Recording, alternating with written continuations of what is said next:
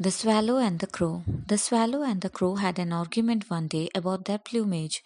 Said the Swallow, Just look at my bright and downy feathers. Your black stiff quills are not worth having. Why don't you dress better? Show a little pride. Your feathers may do very well in spring, replied the Crow, but I don't remember ever having seen you around in winter, and that's when I enjoy myself most. Moral of the story is friends in fine weather only are not worth much.